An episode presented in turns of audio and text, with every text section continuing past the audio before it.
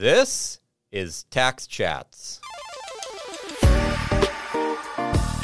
Hello, I'm Scott Dyreng, And I am Jeff Hoopes and we're here to chat. about taxes. Hello again, and welcome to another edition of Tax Chats. I'm Scott Dyreng, professor of accounting at Duke University, and I am joined, as always, by my friend and co host and curator of the UNC Tax Museum, located over at the University of North Carolina at Chapel Hill, Jeff Hoopes. Hello, Jeff. Hello. just as I said that, it, it made me wonder: Is the tax museum? Does it have an official name? Is it the UNC Tax Museum, or is it just the Tax So Museum? it's, or it's an interesting fact about Scott and his common references to the tax museum. He's never actually had a tour of the tax museum, so he likes to talk about it. Literally, never had a tour of the tax museum. The maybe not the whole the thing? tax- not even a little tiny bit. The official name is the Tax Museum. It was Tax Museum, but we had to buy the URL, and taxmuseum.org was already taken. So now it has to be the Tax museum. the Museum. Tax Museum. It's a burgeoning industry of many tax museums. This is in part because Jeff worked for a while at the Ohio State University, so uh, he uh, doesn't have anything to do with that. So, that. Okay. well, how are you doing over there today? Pretty fine. All right. What's going on with tax chats today? So today we have Laura Snyder with us. Laura, do you want to introduce yourself? Hello, uh, my, I'm Laura Snyder. I uh, was raised in Illinois in the United States, but I've spent most of my adult life in Europe. Trained as a lawyer, um, and I think there's a lot of things I could tell you about myself, but mostly most important for our purposes is uh, for the past few years I've spent a lot of time advocating for overseas Americans, and in particular with respect to tax issues. Okay. So are you part of like an organization or do you do that in advocacy on an individual basis? Oh, I'm part of two important organizations. One is called SEAT, Stop Extraterritorial American Taxation. And uh, our purpose is to educate people about the situation of overseas Americans with respect to taxation and banking issues. And I'm also a member of the board of directors of ARO, the Association of Americans Resident Overseas, which advocates for overseas Americans on a full range of issues tax and banking, but also voting, citizenship, social security, that type of thing.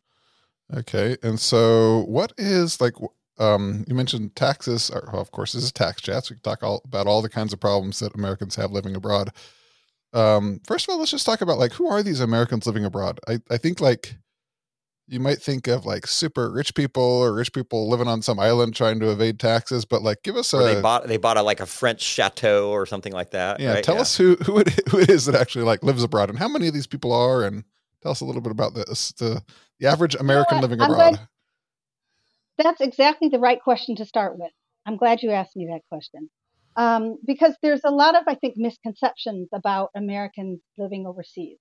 Um, I think the uh, kind of a reflexive uh, idea is it's a very wealthy person who lives overseas in order to avoid paying U.S. tax, and and that's kind of the the yeah just the reflexive idea people have.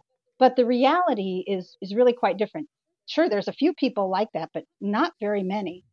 Um, but what you also find is that we're quite there's a there's a diff, different types of Americans who live overseas. Most are ordinary people, but ordinary in their own special way. Um, you have uh, maybe what you would call an expat, which would be someone overseas for a temporary period of time, maybe sent by their um, by their employer. Um, they're overseas what one, two, three years, and then they go back to the United States. Um, you have people who retire. They they spend their working life in the United States, and then when they retire, they move overseas. There's there's certainly a number of people who do that. You have people who are called accidental Americans. Kind of a funny phrase. Um, it's a shorthand way of saying people who were born in the United States, uh, probably to two non-U.S. Uh, citizen uh, parents, uh, spent only a short amount of time in the United States, left bef- before they were adults, maybe left when they were, you know, two, three years old, and have basically spent most of their lives outside the United States. They don't really identify as being American.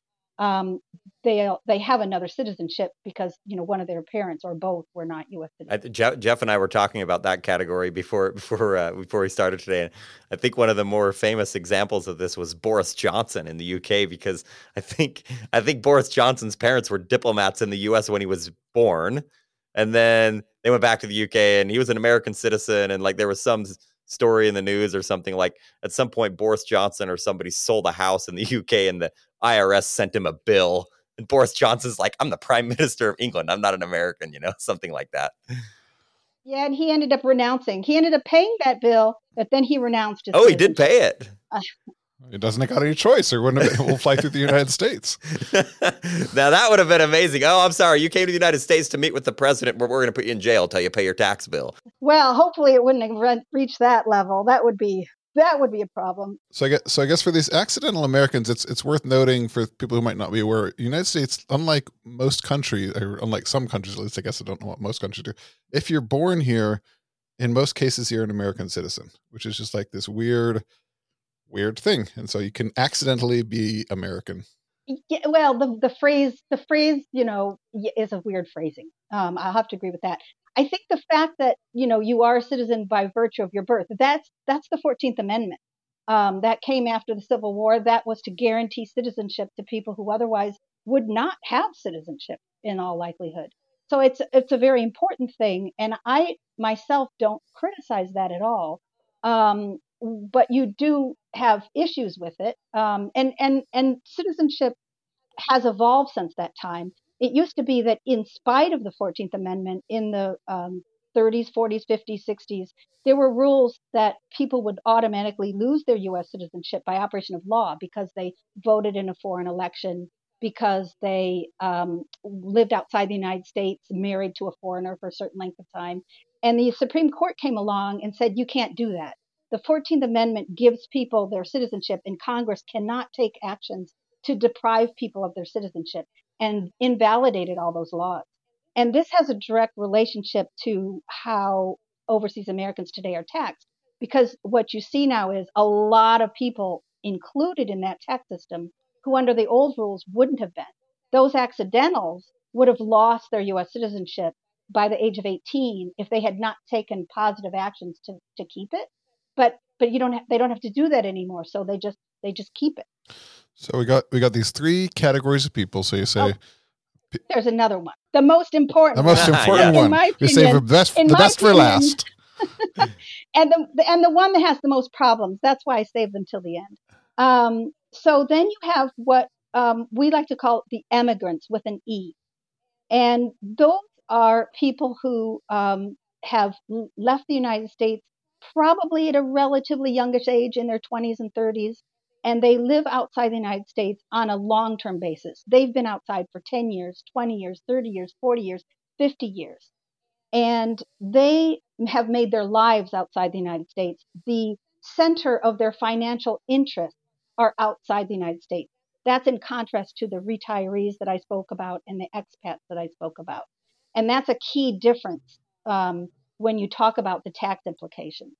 Um, and and so the the immigrants are the people that certainly the two groups I'm a part of are focused on, and though that's the group that really experiences the the, the worst of the of the extraterritorial tax system. So I, I hope it's okay to disclose you're broadcasting from France. Uh, you are currently abroad. So where which of these four groups would you belong to? I'm definitely in the immigrant category. Because you, have been outside of the, U.S. for like a long time. Yeah, for most of my adult life at this point. Okay, hang on. I want to I want to recap the categories so I can remember. There are the expats, there are the retirees, there are the accidentals, my favorite, and there are um, the immigrants, the, the people that yeah. Okay, all right, very good. And so and so so I guess they, if you're a sort of a more permanent type of person like this, like an immigrant, that's where you're saying this becomes a really big problem. Is that is that why you said they're the most important? Or talk to us about that. Yeah, yeah, because um, what you'll see, you you have a you know this lots of different people that have different experiences, and if you talked about these types of problems to a retiree or to an expat, they would probably stare at you blankly and not know what you're talking about and say, "Oh, I haven't had these problems. I don't know what you're talking about. You know, these people are making up something." Well, uh, my response to that is, it's because in all likelihood, um, your financial interests are either 100% or 90% in the United States, and that's why you're not having these problems. Because the source of the problem is that the US tax code penalizes many, many things that are foreign. So if you have a foreign retirement account uh, or plan, if you have foreign mutual funds, if you have a foreign small business, if you have a foreign bank account, what the United States considers foreign, that's where you're going to have all these problems. Um, so the longer you live outside the United States, the more likely the center of your financial interests are going to be outside the United States. Now, these are not foreign to you because they're in the country where you live, but from the perspective of the United States, they are foreign, and so they are to be penalized. I see. So, and so, talk about the motivations for those laws. I mean, I think that to me, I mean, I think what you said is like they're not foreign to you. This isn't like somebody living, you know, anywhere and has a bank account in the Cayman Islands. This is you're living in France and you want to be able to store your money in France where your employer is incorporated, where you live, where everything in your existence exists. And it's not strange that it should be a French bank you want to bank with. So t- tell about like the motivation for creating these tax systems and how that's a little bit out of a line with what a American living in France for a long time might experience. Well, do you mean what's the motivation for the U.S. law? The U.S. law, and then why it might not be the best solution for you, or why it, why it isn't isn't why, doing its why, job. why it has for uh, Laura. sort of a it has a negative consequence on Laura, but it was passed for probably some other reason. Well, there's different laws that were passed at different times. And so, you know, you can talk about the specific motivation for each of those laws passed P- pick your times. favorite. Oh my. How about if I pick two or three? How about I pick two or three? And I think that'll give a flavor. Um, so if you go back to the, why were Americans first subject not only to the income tax, why were overseas Americans first subject not just the income tax, but on their worldwide income? Because other countries will tax the the you know if you if you live over you know the the United States is unique in that it taxes its overseas citizens on their not just on their U.S. source income. Of course, they would tax their overseas citizens on their U.S. source income. No one disputes that. But why are they taxing them on their worldwide income, income that they earned outside the United States while they lived outside the United States? So when the income tax was first adopted in the Civil War, um, initially uh, overseas citizens were only taxed on their U.S. source income, um, and even it was only taxed on their unearned income. But later, uh, I think it was in 63 or 64, or yeah, 1860 64. Then there was a congressman who, you know, you can see this in the congressional record. They said, no, we need to tax these people on their worldwide income. They are gallivanting off to Paris, you know, shirking their civic duties in the United States, and they should be taxed on their worldwide income. It, it was the attitude is more of a um, we don't want them li- moving out of the country. We don't want them leaving, and if they do leave, they should be penalized for that. One of them said, "Those if if we if we tax anyone, those are the people we should tax." Like as a penalty almost. It's a it is not almost a penalty. It is a penalty. And and I would go back. And I was listening to one of your recent chats, the one about um, how you impose taxes in your family in order to encourage and discourage behaviors. This is exactly what the we're Jeff talking Hoopes tax uh the tax plan at the Jeff Hoopes household. Yeah. But this is, and so you see this repeated, for example, with the um, expatriation tax and the exit tax. You see this again. When the United States adopted the first expatriation tax, what happened there was um, at the same time the United States um, adopted laws to encourage non resident, non citizens to invest in the United States, giving them favorable tax treatment. And you can see in the congressional record, there were congresspeople that said, hey, this is going to encourage our, our rich people to uh, leave the country, renounce their U.S. citizenship so that they can benefit from these laws. And we don't want that to happen. And so, again, there's not, the idea is not, oh, we need tax revenue. We're going to get tax revenue. The idea is, no, we want to uh, discourage people from leaving the country, and if they do, they we want to penalize them for it. Um, so you can also see, you know, things with, um, you know, some of the bigger laws that had the really big effects were the laws, well, you know, that um, penalize foreign retirements, foreign mutual funds. Those were to discourage U.S. residents from investing outside the United States. With to what extent were, were people even thinking about people who live outside the United States making those investments? Yeah, probably very little. Um, probably very little. Yeah, so that's so I, you can I can understand why Congress might be sitting around thinking we, we want to keep the rich people here, and if they if they want to leave, we want to make it very painful. And and I agree. Like I can't imagine the typical uh, Congressperson in Washington D.C.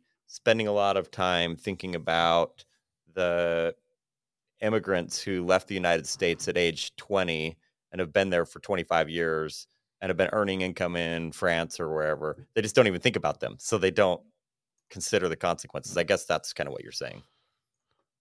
Yeah, either we're not thought about or or if we are thought about, it was it's it's with that prejudicial idea of the assumption that we're just rich people trying to escape our tax obligations and if you're a citizen, you should be paying your taxes. So so tell us, I mean, I think when a lot of people will hear that we're talking about the taxation of Americans abroad, they will think of FATCA. Can you tell us how FATCA plays into this a little bit? So FATCA shook things up quite a bit uh, because prior to FATCA, uh, a lot of people were, especially the accidental, were able to live in blissful ignorance. Um, they didn't. A lot of them didn't really realize they were citizens, uh, which which would have been easy to not realize. Um, or you know they knew they were citizens, but it, you know, they weren't aware of the tax implications it was easy as someone with zero financial interest in the United States, it was easy to ignore the tax implications and just live your life not entering the US tax system. But FATCA came along, and for those who don't know what FATCA is, the Foreign Account Tax Compliance Act, um, well, I won't get in. That's a long discussion as to as to the background of that, which we can talk about. But the gist of it was to um, force uh, banks outside the United States to identify their U.S. citizen clients and then report on their bank accounts back to the IRS. So, and the banks who did not do this were subject to really draconian penalties. So, so, so was it? I mean, was this basically like we we think that there's like super rich, like I don't know, American person who's hauling all their income to like Switzerland in a suitcase and putting it in a Swiss bank account, and it's never heard of more. But now we're going to force the Swiss bank to tell the U.S. that there's cash there. So what prompted FATCA was exactly that. Um, whereas there were some cases that were investigated by Senator Carl Levin's office, and it was exactly it was Swiss banks hiding the money of U.S. residents. I'd like to stress hiding the money of people who live in the United States. And the the um, the reaction by Congress to that was not something limited, which was you know let's identify uh, tax haven countries and bank accounts with uh, you know banks in tax haven countries, and let's make sure that the accounts of U.S. residents are reported. No, no, no, no, no. That's not what we're going to do even though nothing in Levin's research had anything to do with people who live outside the United States and nothing to do with people who live in non tax haven countries. Instead, they adopted a law that says all banks in all countries in the world, you must identify your U.S. citizen clients and you must report their accounts to us, subject to these draconian penalties. Is there a is there like a threshold? So like if I open a bank account with like twenty dollars, do they have to report, or is it like? Well, yeah, you're right. There is a threshold but the threshold um, has limited um, consequence in this context because actually there's two FATCA has two different types of reporting requirements one for the bank and one for the taxpayer themselves so actually the irs should be getting duplicate information on that and even triplicate because of the FBAR um, so yes there is a threshold i think it's 200000 something like that. It and it's different whether you live in the United States, you live outside, and then if you're married or not married. But the banks, for the banks, the threshold was irrelevant. The banks, it was too difficult for them to deal with the threshold. You know, are we above it or under it? You know, and it, you know, it depends on what time of the year, etc. So the banks just said, no, we are going to identify our U.S. We, we either do not take U.S. citizen clients, period. We won't take them. If we have any, we close their accounts. Any new ones, we refuse to take them. Um, you know, well, and you know, regardless of the threshold, was that's been the bank's um, approach to this. The, the threshold has not been relevant from that perspective. The threshold's only been relevant when it comes to the taxpayer themselves when they decide whether they themselves need to file that FATCA form. So has that made it hard for you to open a bank account in France? That's made it hard for lots of people to open a bank account and to keep a bank account in lots of places. Um, in France today, so there was initial reaction where um, for the first three, four years after France implemented FATCA, it was extremely difficult to get an account anywhere. And lots of people were just getting letters in the mail saying, We're closing your account. You have X number of days to tell us what to do with your money. Um, today, there are certain banks that usually will take Americans, but they still will give them a hard time. There are other banks that categorically refuse them. And when you try and open an account, one of the first questions I'll ask you is, "Are you are you a U.S. person?" If you say yes, the door is just shut. You're they won't deal with you again after that. Wow, it's crazy. Yeah. So so and, and so the, the but the banks were sort of forced to comply with this because if they didn't, there were penalties that were so severe that it would basically impede their operations. Is that really what happened? Yeah, the banks have become a compliance arm for this for the IRS. They had no choice. They spent a lot of money developing the software that they needed to to you know to implement this. So if you so if you're a if you're a US person then and you're abroad, you can get an account, but it's going to be you're going to have to find one of the banks that's willing to cooperate and you may not have all the options. So um do you think like that cost that's imposed on the American citizens outside is like outweighing the benefit that the US has achieved by basically uh, identifying all of the hidden bank accounts of the rich tax evaders? I don't know if they have identified all the. Of course not. Of course, it's a grossly, wildly disproportional reaction. Um, there's never, they they still to this day have not done any study or identified any issue with people living outside the United States um, using the accounts in the countries where they live to evade taxes. You don't evade taxes with a French bank account or a UK bank account or a Canadian bank account. Hey, uh, Jeff, it seems like there's some academic research on this, but I, am not very familiar with it. Do you know uh, what the academic research is showing? Is it related to this? So, I mean, there's a lot of papers. They're not. Uh, they're they are about FATCA. I think they're a little bit less relevant actually for this this conversation, which is about the problems actually um, by Americans living abroad. I'm looking up right now. Actually, it's not that much revenue at all that the Joint Committee on Taxation thinks we're actually raising for this. I mean, this was the question Scott asked is like, FATCA is going to raise us some money whether it's from the rich people or not. Let's even forget about that. Yeah, point. just do we get some revenue? Do we get it? any yeah. revenue? and like, how much trouble does it cause? Um, it's just not that much revenue. So we're raising all, a little teeny bit of revenue, and all the Laura Snyders it's, of the world are like suffering immensely for this little teeny bit of revenue. If I if I believe what I'm writing here, it's something like less than a less than a billion a year, like really? 792 million a year. Wow, that's what this so what the Wikipedia says. the report that Carl Levin Levin's office issued said they started, the first line was that we're missing $10 billion of revenue a year because of these accounts. So, so they overestimated by more than ten times. we've seen we've seen that uh, problem other places with foreign income. Scott, a um, order of magnitude off in the yeah, estimate we, uh, of reality. Right, right now, the uh, there's uh, some people who are estimating that there's you know the U.S. would collect a hundred billion a year in tax if the if the income shifting was stopped, but but other people from corporations, and other people are saying it's like 10 billion. I said 10. I said 10, but I think you're right. I think it was 100 billion, come to think of it, that line. I think you're right. It would not surprise me one bit if uh, the the a- amounts are overestimated. Yeah. Not that much money. I would just quickly add to that. Um, I actually published an article, a short article about this last May.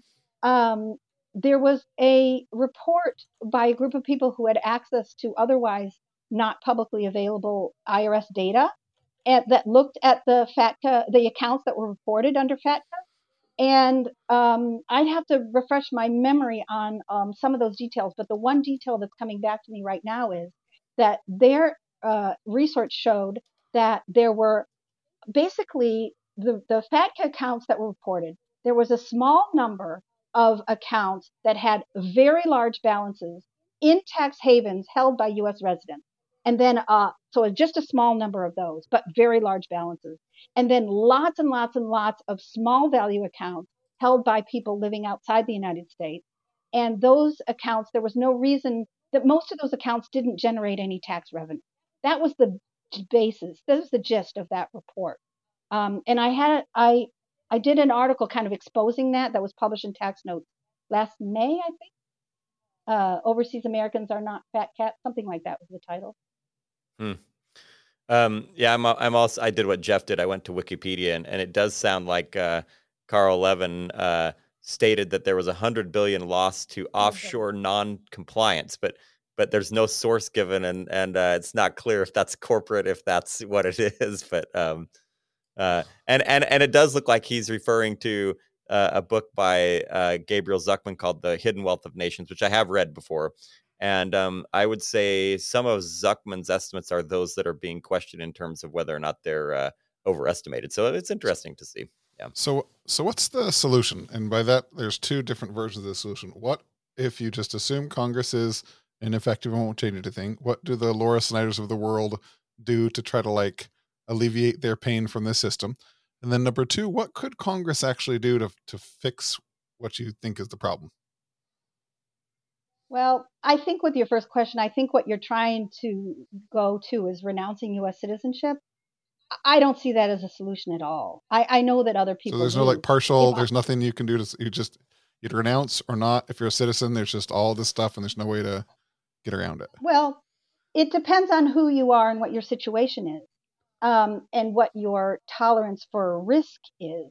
Um, certainly, okay, let's look at it this way. There are an estimated 5.5 to 9 million um, Americans living outside the country. There's several states that have fewer people than that. I think that's kind of interesting. You think about like that's more people than live in Idaho, one of the greatest states in the country. That that would happen to be Jeff's, uh, you know, childhood home, Idaho. You wouldn't say. I wouldn't. Well, it could be like my wife's my wife's uh, home state is Wyoming, and I think there's even, like about a tenth as many people in Wyoming as there are in Idaho. So there you go. Yeah. I think I think Wyoming's one of the smallest. Yeah, I think it has like less than a million people. Those ten, those 10 people yeah. live in Wyoming. So a lot way of people more uh, jackrabbits than there are people in Wyoming. So yeah. So so yes, the the number of people who live outside the U.S. is the size of a of a mid-sized U.S. state. And um, so compare that to the number of tax returns that are filed from outside the United States, which presumably would include military. Mm. There's less than a million tax returns filed from there's 990 900 some thousand on average per year uh, tax returns filed from outside a, a non-U.S. address.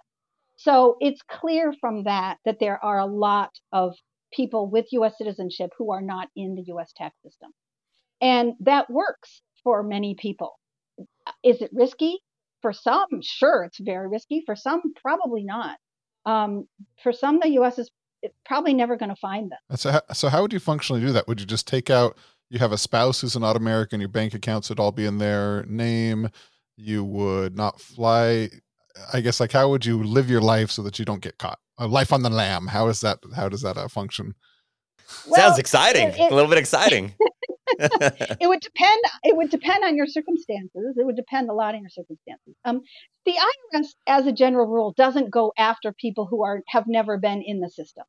Um, there are certainly people who have been in and who have left the system. But if you've never been in the system, say you were born outside the United States, you've never lived in, in the United States, then you would have had to have really taken active steps to enter the US tax system. And the US generally doesn't bother those people if as long as they don't have financial interests in the United States. Um, if you do something to attract attention, sure they will, but if you don't, they won't. Now, yes, then the question becomes, can you get a bank account?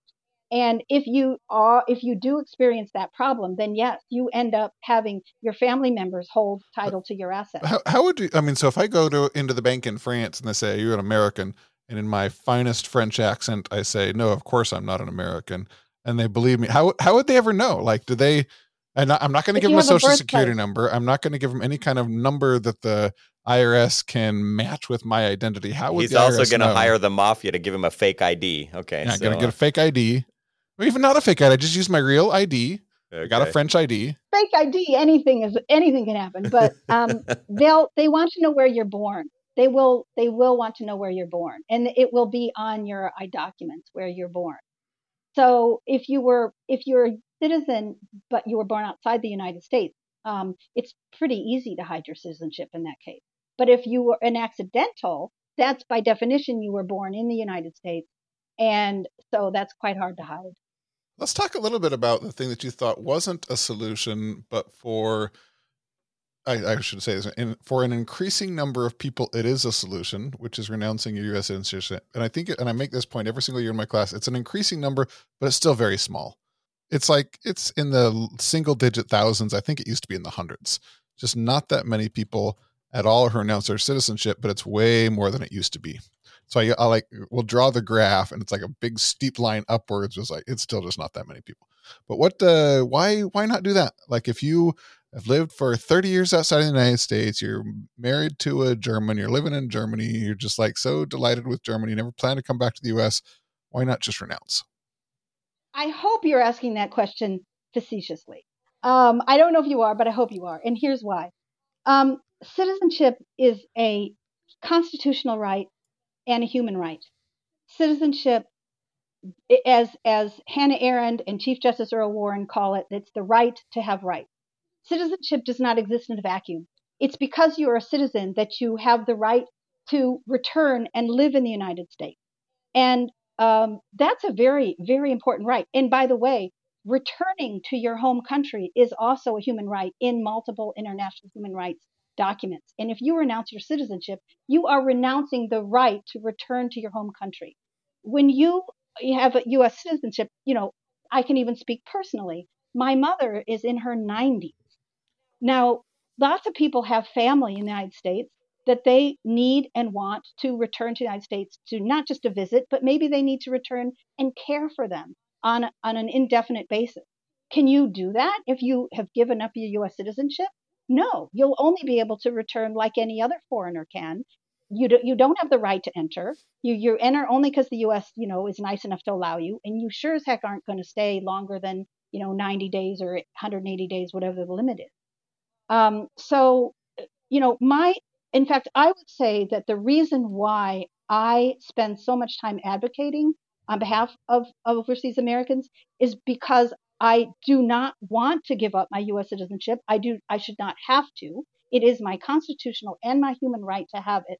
And Congress should not be adopting laws that make life so difficult when you live outside the United States that you can't keep your U.S. citizenship. That's wrong. All right, let's go to so let's go to that point to, to kind of wrap up. What should how should we change our law to resolve some of these problems? It's very simple. Um, the United States should do what basically every other, practically every other country in the world does, which is uh, allow your citizens to leave the country if they want to. And when they do, you tax them on the income that they have sourced in your country. But you do not tax them on their worldwide income when they no longer live in your country. It's very simple.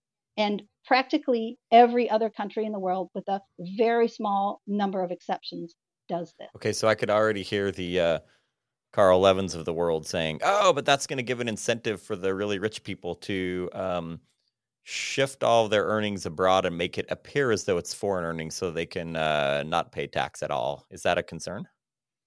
So let me tell you what other countries also do. They apply departure taxes.